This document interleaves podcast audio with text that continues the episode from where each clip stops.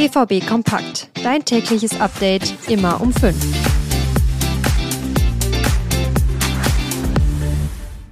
Ein Sieg, ein Unentschieden, eine Niederlage. Für die Dortmunder auf Länderspielreise lief es gestern durchwachsen. Wer wie gespielt hat, das erzähle ich euch jetzt. Außerdem geht es um eine Analyse der Mannschaft des BVB und um die U23.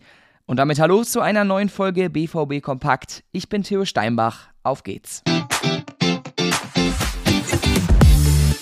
Salih Özcan darf jubeln. Mit 4 zu 0 hat die Türkei gestern gegen Lettland gewonnen und sich damit für die EM qualifiziert. Özcan stand dabei knapp 70 Minuten auf dem Platz.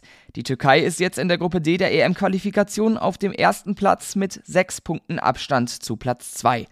Mit den guten Leistungen empfiehlt sich Özcan so ganz nebenbei auch weiter für einen Stammplatz beim BVB. Gregor Kobel ist beim BVB ganz klar gesetzt und ein Hoffnungsträger. Bei der Schweiz hat er gestern aber wieder mal nur auf der Bank gesessen. Jan Sommer hat vor ihm gespielt. 3 zu 3 ist das Spiel gegen Belarus ausgegangen. Die Schweiz steht jetzt auf dem zweiten Platz der Gruppe I. Julian Riasson und Norwegen haben gegen starke Spanier alles gegeben, am Ende aber 1 zu 0 verloren.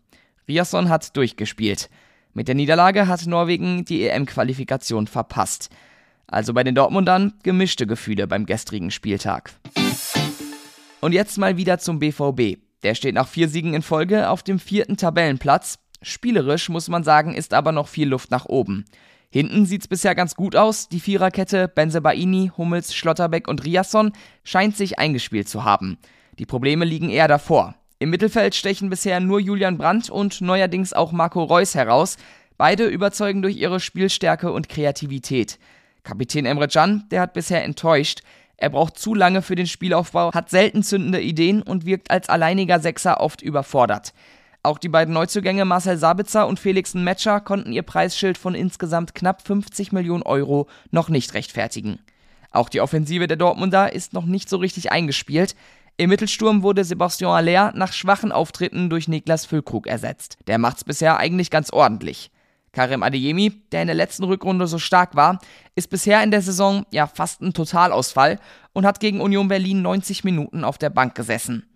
Nur Daniel Mahlen ist seit Anfang an in Form und hat dem BVB das ein um andere Mal Punkte beschert. Edin Terzic wurde früh kritisiert, hat sich aber durch harte Arbeit und das Setzen auf formstarke Spieler wie Reus Ruhe verschafft. Er schafft es, die Mannschaft zu motivieren. Spielerisch muss sein Team aber noch einiges drauflegen. In den letzten Tagen haben sich meine Kollegen mit den Mannschaftsteilen des BVB beschäftigt. Ihre Analysen der Defensive, des Mittelfelds, der Offensive und von Trainer Edin Terzic findet ihr auf unserer Homepage und in den Show Notes. Und jetzt haben wir auch nochmal Zeit, um über die U23 zu reden. Das ist in den letzten Tagen so ein bisschen untergegangen. Am Wochenende gab es einen Zuschauerrekord der U23. Über 17.000 Menschen waren im Signal Iduna Park. Ja, das lag zugegebenermaßen wahrscheinlich auch eher am Gegner. Rot-Weiß Essen war nämlich zu Gast. Der BVB hat das Spiel mit 2 zu 1 verloren. Heute haben wir zu wenig Spieler gehabt, die an ihre Leistungsgrenze gekommen sind, um etwas Zählbares mitzunehmen. Das war ein unnötiger kleiner Rückschritt für uns, hat Trainer Jan Zimmermann gesagt. Und das war's dann auch für heute mit BVB Kompakt. Schaut gerne bei uns auf Social Media vorbei, bewertet den Podcast hier oder schreibt einen Kommentar. Ich wünsche euch jetzt noch einen guten Start in die Woche und verabschiede mich. Bis morgen.